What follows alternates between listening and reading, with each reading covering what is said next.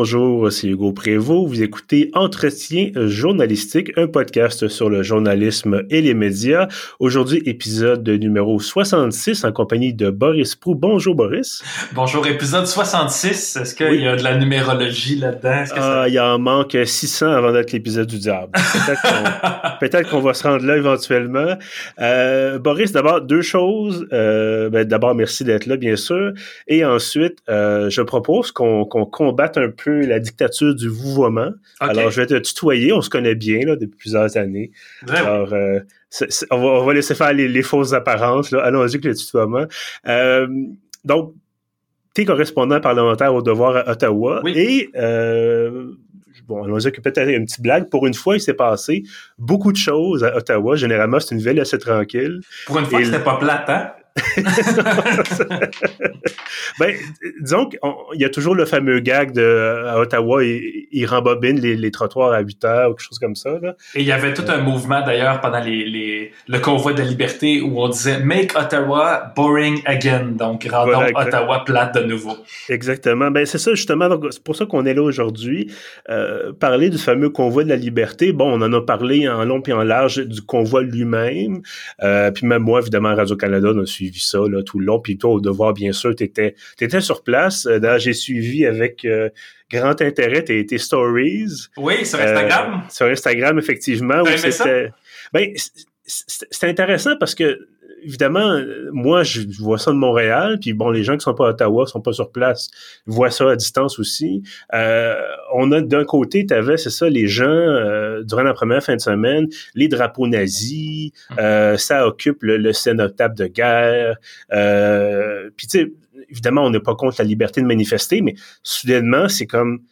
manifestation et est-ce que ça va dégénérer? Est-ce que il y a des gens qui parlaient, ça va être le 6 janvier du Canada, bon, en référence à l'assaut contre le Capitole. On savait pas trop à quoi s'attendre et donc toi t'es là avec cette vision-là de oui, il y a du bruit, oui, il y a des gens, puis on parlera dans quelques instants un peu de l'agressivité envers les journalistes et même plus, mais je te dirais que tes stories, ça a permis de voir que tu sais, c'est pas, tu sortais du bureau, puis c'était pas comme les jets de pierre, puis de tomates, puis d'œufs pourris. Ils sont là.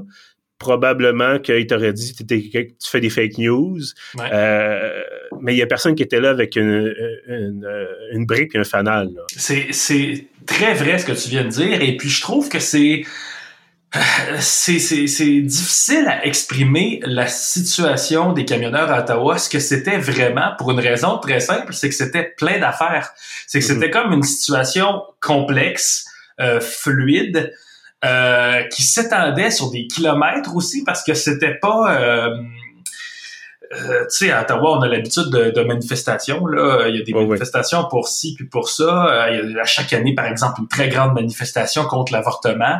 On n'en parle à peu près jamais, mais celle-ci, donc la manifestation des camionneurs, n'était pas extrême en termes de nombre de gens, mais c'est vrai que les camions, ça prend de la place. Donc, les camions étaient comme stationnés le long des grands axes, en fait.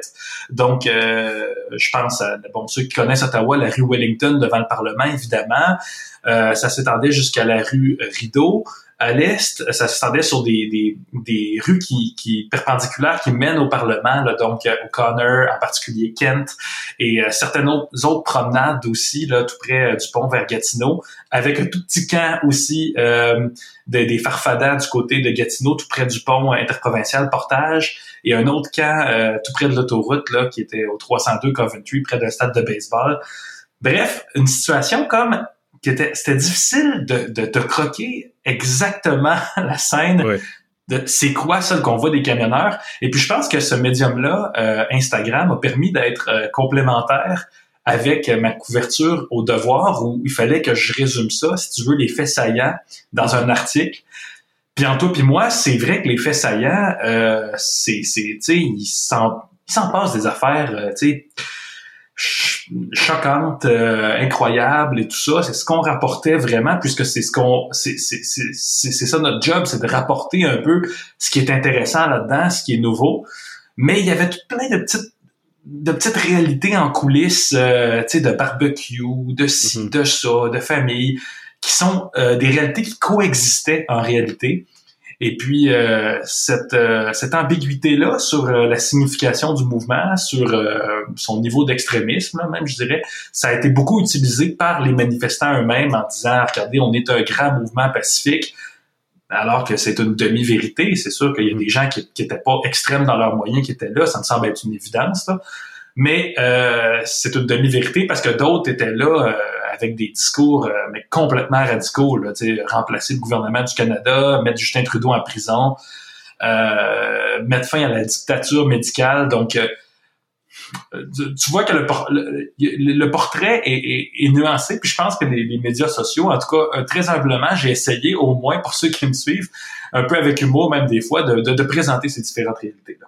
Mais effectivement, tu parlais des... justement, différentes réalités, puis on avait un clash, puis je vais revenir brièvement là-dessus, mais tu parlais, oui, les gens voulaient renverser le gouvernement canadien, il y avait, je pense qu'il y a 250 000 de personnes, puis ils étaient évidemment pas tous à Ottawa, mais 250 000 de signatures dans une espèce d'engagement pseudo-légal qui, justement, demandait la démission du gouvernement.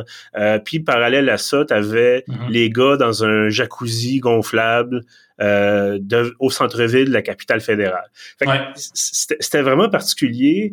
Et mais c'est ça, c'est est-ce que tu penses qu'à ce moment-là, t'étais... Parce que, oui, t'écris pour un journal. Est-ce que tu dis, bon, c'est à la limite un peu limitant de dire... j'ai X caractères d'espace, il faut que je prenne ce qui punch le plus, ou il faut que je prenne ce qui semble le plus important, mais dans ce cas-là, tu sais, bon, je prends un autre exemple, si ça avait été justement une manif contre l'avortement, le sujet, c'est anti-avortement, ça s'arrête là, point barre, tu sais. Il y aurait une revendication un peu plus claire, un peu plus cohérente. Ben voilà, parce que... De toute façon, on va se le dire, clairement, le gouvernement n'allait pas lever les mesures, surtout qui étaient sont surtout provinciales, les mesures sanitaires, et le gouvernement n'allait pas démissionner non plus. Je veux dire, peu importe qui est au pouvoir, ça se serait pas passé comme ça. Donc, est-ce que tu as l'impression que, tu sais, bon, tu vois ça, tu sors dehors, tu marches, tu fais ça un peu sur Instagram, puis bon, tu parles d'humour, puis on en reviendra un peu tantôt.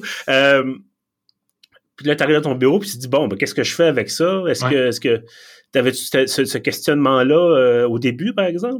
En fait, j'ai été en questionnement tout au long des 3 semaines et plus là, de couverture, parce que moi, aussi pour le contexte, je suis le convoi des camionneurs depuis avant leur arrivée à Ottawa. Là. Je suivais leur discussion sur Zello. J'essayais de couvrir l'organisation québécoise aussi du mouvement. Donc, c'était pas des choses faciles de savoir c'était quoi leur revendication. Puis ça, je pense que tu l'as très bien mentionné. C'était contre les mesures sanitaires, c'était très anti-gouvernemental aussi. Donc, il y avait vraiment une espèce de ramassis de causes là-dedans.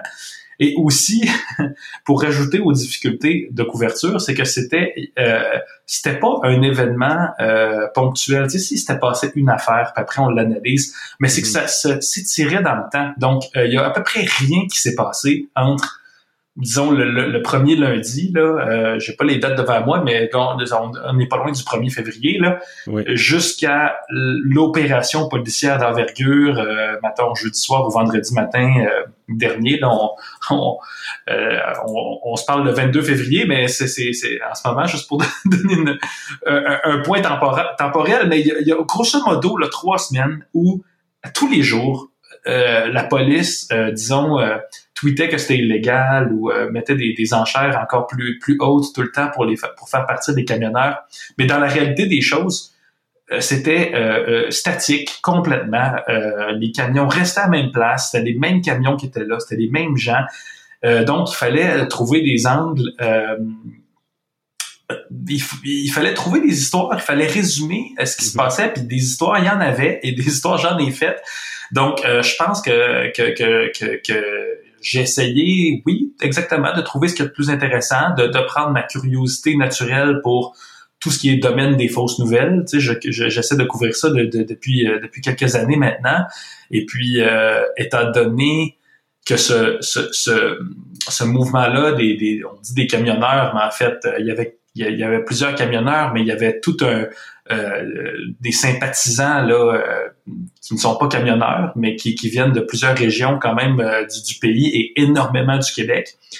ben leur idéologie était, comme je disais, fortement anti-gouvernementale, mais qui avait aussi plein d'atomes crochus ou plein de symboliques qu'on a qualifiés dans le passé conspirationnistes, même si je suis pas sûr que le terme est exact du tout, mais QAnon, il y avait des symboles du Tea Party. On a vu aussi des symboles, par exemple, le drapeau patriote du Québec, alors qu'il y a eu un détournement, peut-être, parce que je suis pas mal sûr qu'on parle pas des valeurs des patriotes de 1837, mais plutôt juste l'américanisation du terme patriote qui eux-mêmes se qualifient comme ça. Ben déjà, de voir flotter côte à côte le drapeau patriote et le drapeau canadien, c'était spécial, on va se le dire. C'est passionnant. Et la question est compliquée parce que fondamentalement, le gouvernement fédéral ne veut pas et ne peut pas négocier avec eux. Ne peut pas parce que, comme tu l'as mentionné, l'écrasante majorité des mesures sanitaires, celles qui nous touchent dans le quotidien, là, le port du masque, le passeport vaccinal pour aller au restaurant, tout ça, c'est les provinces. Donc, ici en Ontario, c'est Doug Ford ou au Québec, François Legault. Justin Trudeau, rien à voir là-dedans. Et ensuite, ben, il ne veut pas non plus, pour les mesures qu'il a imposées, il ne veut pas reculer là-dessus parce qu'on se rappelle que c'était des promesses très spécifiques là, qu'il a fait en campagne électorale il y a quelques mois à peine.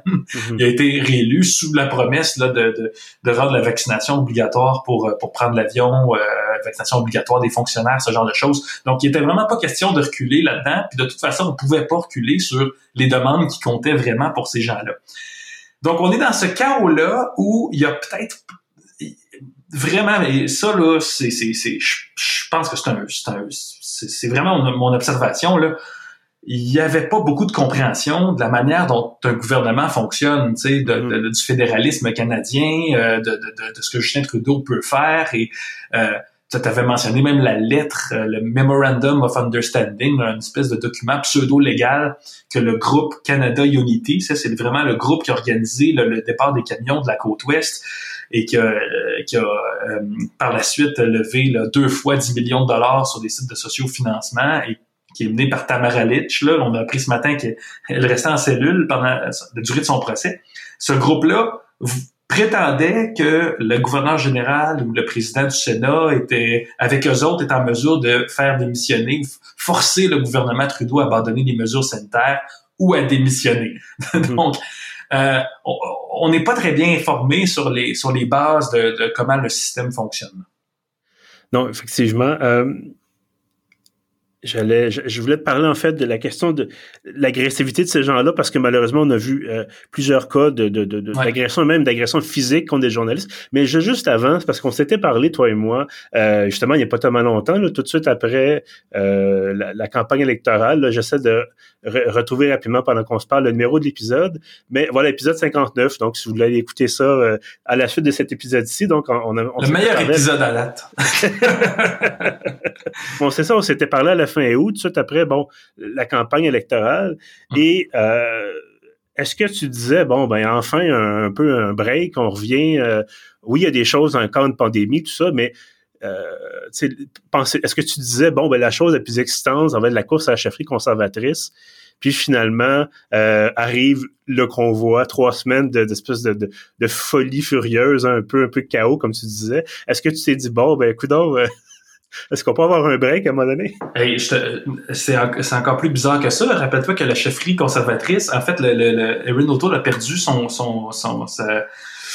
vote pendant le convoi des camionneurs. Donc, ça nous semble comme étant une éternité, mais en fait, c'est une conséquence carrément des camionneurs dont une des principales conséquences politiques qu'ils ont eues jusqu'à maintenant. Et puis, je dis principales, mais il y en a peut-être même d'autres là, mais on dirait que tout se mélange dans ma tête presque là, des 3 dernières semaines en termes de ordre des choses, date et tout se mélange dans le convoi des camionneurs.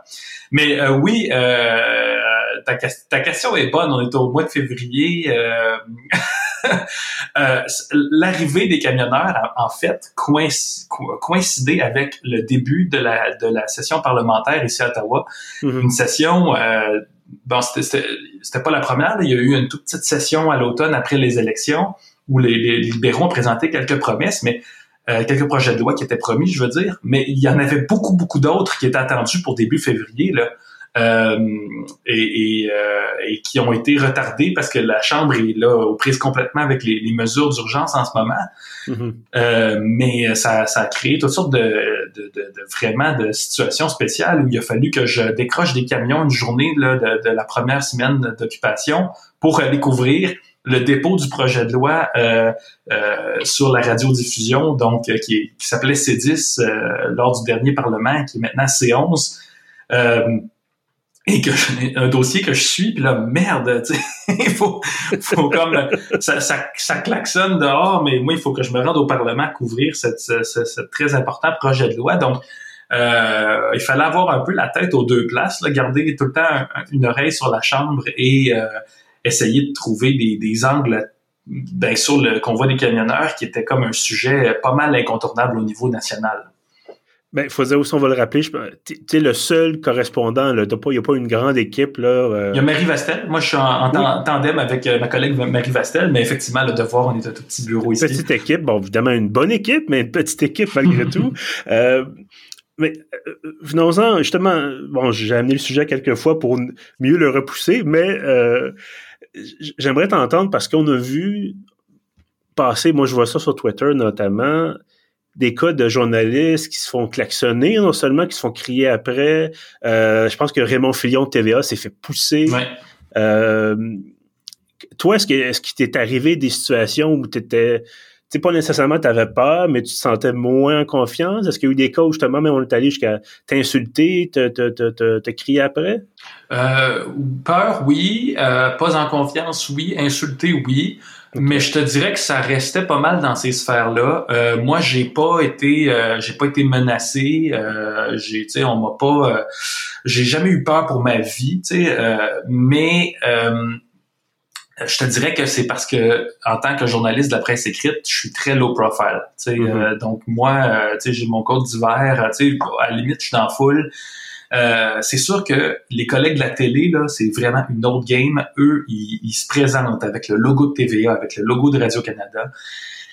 Et à ça, moi, pour vrai, j'ai pas le choix de leur lever mon chapeau parce que j'ai vu leur travail et j'ai été à leur côté, là, bien souvent, là, pendant qu'ils tentaient, eux, d'informer le public, là, et ce n'était pas une mince affaire.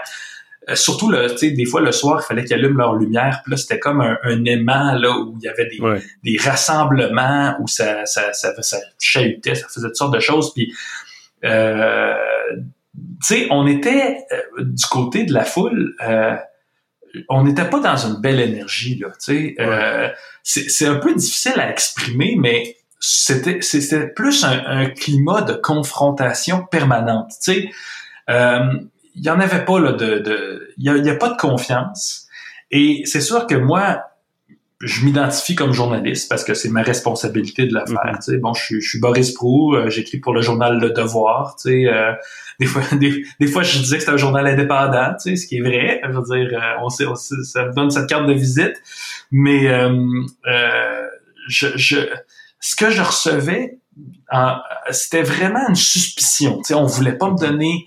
le nom, on voulait pas, on mentait parfois ou je te dirais ce qui arrivait le plus souvent là, c'est que on détournait l'entrevue où mon interlocuteur là insistait mais d'une manière là désagréable pour qu'on rapporte telle vidéo super obscure du web là, puis il nous lâchait pas avec ça, puis tu sais c'était fatigant parce que tu sais la liberté de presse c'est d'y aller, c'est de poser nos questions, puis c'est toi qui réponds, puis je comprends que quand tu n'es pas un politicien, t'as pas nécessairement, tu me dois rien là, tu sais, t'as le droit de refuser l'entrevue et c'est correct. Mm-hmm. Mais selon moi, de manière globale, ça allait plus loin que ça là. C'était pas je refuse de te parler, c'était t'es un pourri.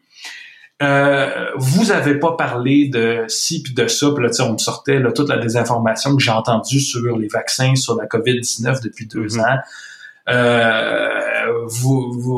Vous êtes protégés par ou vous êtes financés par des gouvernements. Puis même des fois quand on personnalisait la chose, tu sais moi je disais regarde, moi, j'essaie juste de couvrir ce qui se passe ici. Là. J'essaie pas de faire un article sur Bill Gates. Des fois, il faut rappeler ça. Là. Moi, je suis pas ici les deux pieds dans le slotch pour écrire sur Bill Gates. Là, bon, disons ça de même. On me répond, oui, mais c'est pas, toi, t'as l'air d'un bon gars, mais tes boss, par exemple. Ah, voilà. Tes boss sont tous vendus puis font des deals avec le gouvernement. T'sais, moi, je voyais pas Brian Miles... faire une entente secrète, le directeur du Devoir faire une entente secrète avec Justin Trudeau alors qu'on est, on fait une couverture super rigoureuse de la politique puis on tient les politiciens au quotidien responsables et on leur met le nez dans les contradictions au quotidien, mais ça, j'ai pas l'impression que c'est vu parce que franchement, la manière dont ils sont informés, c'est vraiment, moi je pense que c'est la clé de toute cette, on parle de polarisation, désinformation. Faut un jour ou l'autre là, qu'on s'intéresse à la manière dont l'information se rend, disons, aux participants moyens du convoi de la liberté, parce que ce que moi j'ai constaté là, c'est que c'est un danger pour ses décisions civiques. Ok, là, tu sais, il peut pas prendre des décisions très éclairées par rapport à sa vie politique, cet individu. Mais plus profond que ça, là, c'est un danger carrément pour lui d'être là à Ottawa. Là, on s'entend que la loi des mesures d'urgence, il risque 5 ans de prison et 5 000 $ d'amende. Puis moi, je suis là avec un micro, puis tu sais, je veux dire, la personne me dit que c'est pas vrai. Ouais. Tu sais, qu'est-ce que tu réponds à ça? Là? Lui, il s'informe sur ses sites alternatifs, puis il dit que la Constitution et qu'il s'imagine qu'il n'y aura aucune conséquence à bloquer encore la rue avec un camion, contrairement à tout ce qu'on a entendu depuis 3 semaines, puis aux avertissements très très nombreux de la police. Donc, ça leur rend pas, malheureusement, ça les aide pas. Tu sais, des fois, je trouvais ça très désolant. Bien, évidemment, on n'est pas là pour parler de l'action ou l'inaction de la police. Là, ça, je laisse ça à des analystes politiques. Mais j'aimerais t'entendre parce que, oui, tu sais, les agressions, les insultes, ça a été dénoncé. Puis clairement que, ce que tu veux me raconter, c'est inacceptable et tout ça. Il faut qu'on puisse faire notre travail. Puis bien sûr, on ne demande pas de traitement de faveur. On veut juste, comme tu disais, faire notre job et rapporter ce qui se passe. Sauf que ce soit, dans ce cas-ci, j'imagine qu'on peut quand même qualifier le convoi des camionneurs d'événements plutôt à droite, là, on va se le dire, mais que ce soit le convoi ou que ce soit, c'est déjà arrivé dans mon souvenir, des manifestants qui étaient plus de gauche, on parle pas aux médias, on nous insulte, tout ce que tu veux, et... Oui, c'est dénoncé. Oui, la FPGQ va faire une sortie. Oui, Brian Miles peut faire une sortie. Oui, ça peut être le même cas, la même chose à Radio-Canada et tout ça. Et ça ne change rien et ça empire. Je me souviens pas d'avoir vu quelqu'un en ondes venir pousser un journaliste, surtout dans le dos. Le journaliste aurait pu être blessé. C'était, Raymond Fillon, comme on disait, de TVA, aurait pu être blessé. Il aurait pu, donc, est-ce que, selon toi, il y a une solution? Parce qu'on peut pas constamment couvrir des événements en étant entouré de gardes du corps. D'abord, ça empêche un peu de faire notre travail dans une certaine mesure. Puis ça coûte cher aussi, évidemment. Mais qu'est-ce qu'on fait, selon toi? Parce qu'on n'est pas pour, se mettre à se battre avec les manifestants. Qu'est-ce qu'on fait pour essayer de régler ça? Puis pas de dire simplement, on éduque mieux le monde, puis dans les prochaines années, ça va... Il y a un problème maintenant, là, puis ça empire. Et ça empire, et même je te dirais que pour avoir couvert plusieurs manifestations qu'on appelait anti-masques, là, ou en tout cas anti-mesures sanitaires depuis 2 ans, que la tendance est là, puis peut-être même des gens diraient avant même la COVID-19, il y avait déjà là, des groupes là qu'on étiquetait de radicaux qui entretenaient des relations très troubles avec la police. Donc je pense que ça prédate de la COVID-19, mais ce que je constate, moi je l'ai ressenti comme ça, c'est qu'il y a une augmentation, une accélération.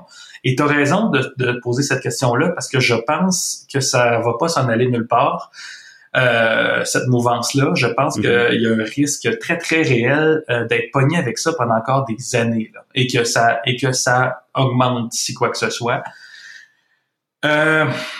Dans le court terme, là, tu sais, comment régler ça, disons, en tant que journaliste qui subit là, et qui doit couvrir ça, c'est pas du tout simple. C'est pas du tout simple et je le sais pas. Je sais pas. Tu sais, moi, j'essaie d'utiliser mon expérience pour assurer ma propre protection, ma propre prudence. Tu sais, moi, je ne réagis jamais. Je garde le sourire. Moi, là, si tu me vois, là, j'ai le gros sourire d'en face. C'est vraiment stupide, mais ça désamorce des situations, là, pas possibles dans ma vie. Tu sais, même quelqu'un qui veut te sacrer un poing sur la gueule, si tu il fait un sourire honnête, là, pas baveux, là, si tu dis, tu sais, ça va être, tu sais, on dirait qu'il y a comme que j'ai comme développé des habiletés de désamorçage de situations. Et que même quand on me sort des affaires là grossières, ou tu sais, des fois aussi en lien avec la COVID-19, tu sais, des gens qui rentrent dans ta bulle, là, mettons, là, tu sais, que ça pourrait, pour certaines personnes, ça pourrait être vu comme une agression, mais tu sais, il faut être cool avec une certaine dose de risque, je pense, puis une certaine... Tu sais, parce qu'il faut choisir ses combats. Tu sais, moi, je suis pas là pour dire attention, mets ton masque à chaque affaire, parce que sinon, ça serait impossible pour vrai de rapporter, d'être là sur le terrain. Et moi, je crois énormément au terrain. Je crois qu'il faut être là. Je crois que si t'es pas sur place, si t'es pas sur le terrain, tu t'exposes vraiment à faire des erreurs, donc dans les deux sens, soit à exagérer, soit à, disons, à faire une mauvaise lecture de la situation. Donc, moi, personnellement, là, je tiens absolument à être sur le terrain, mais j'ai pas la solution magique sur une foule qui serait potentiellement pire ou plus enragée, par exemple, que ce qu'on a vu au convoi pour la liberté, qui était somme toute, là, tu sais, encore une fois, j'ai pas eu peur de me faire mettre un coup de bâton de baseball dans la face, là. Je vais préciser. Ce que moi, j'ai reçu, c'était beaucoup plus un climat d'agressivité, un climat de méfiance et tout ça, et des insultes, ce genre de choses. Mais ça, juste des choses que je suis capable d'en prendre. Mais qu'est-ce qui se passerait si quelqu'un deviendrait, ou une foule deviendrait agressive carrément avec moi? Ben, j'aurais pas le choix de quitter, parce que ma sécurité est quand même plus importante. Je veux pas devenir la nouvelle, là, tu sais. Si la nouvelle est rendue, le journaliste Boris Proulx, est à l'hôpital à cause de... Non, tu sais, moi, il y a hors de question. C'est la règle numéro un journaliste. De toute façon, il faut pas que tu deviennes l'histoire, là. Donc, ça, j'y crois. Et c'est malheureux pour les télévisions, parce que des fois, c'est pas possible, hein, d'être low profile pour eux autres. Mais j'ai vu sur place beaucoup d'équipes de télé filmer en DSLR au lieu de la grosse caméra épaule. Ouais. Parce que t'es plus flexible et tu peux vraiment passer inaperçu. Et tu peux aussi, avec certaines lentilles, là, tolérer un climat plus sombre, une lumière plus sombre, donc pas besoin d'avoir les gros spots sur toi. J'ai vu toutes ces tactiques-là être mises en place avec aussi pour des équipes avec des gardes du corps, ce genre de choses. Les journalistes tendaient aussi à se tenir ensemble, donc si t'es pas tout seul, c'est toujours moins risqué, là, selon moi. Fait que ça, je te dirais que c'est peut-être pour la couverture directe, là, mais d'une manière très générale, il va falloir un jour qu'on réfléchisse à comment l'information est consommée dans la population. Tu sais, des gens qui ont perdu leur emploi ou qui, pour une raison ou pour une autre, pendant la COVID-19, avaient rien d'autre à faire que d'être toute la journée sur Facebook. Ça concerne énormément de personnes et c'est pas sain pour la démocratie. On en a plein de preuves, là, tu sais. Bon. Boris Proulx, correspondant parlementaire à Ottawa, merci beaucoup d'avoir été là aujourd'hui. Hugo, c'est un plaisir, n'importe quand. Puis écoute, je pense que aussi ta copine, j'imagine qu'elle est très contente que les manifestations soient terminées. Oui, on peut aller à l'épicerie sans entendre le petit fond de klaxon là, qui caractérisait la première semaine. Et voilà. Je me dis aussi que bon, elle probablement qu'elle s'inquiétait aussi de te savoir dans la foule, peut-être avec ces gens-là, mais bon, comme tu disais, il s'est rien passé de terrible. On espère que ça va rester comme ça. Donc, merci encore d'avoir été là et merci, bien sûr, à ceux qui nous écoutent. Si vous voulez trouver nos autres épisodes, vous allez voir tout ça sur pieuvre.ca. On est également sur Apple Podcast, sur Spotify, sur Google Podcast et notre hébergeur Balado Québec. En terminant, je vous invite à vous abonner à l'infolettre tentaculaire de pieuvre.ca. Tous les samedis matins, vous avez l'ensemble de nos contenus publiés durant la semaine. semaine, livré directement dans votre boîte de réception. Vous allez voir le formulaire qui est sur la page d'accueil de pieuvre.ca. Donc, je vous dis merci et à bientôt.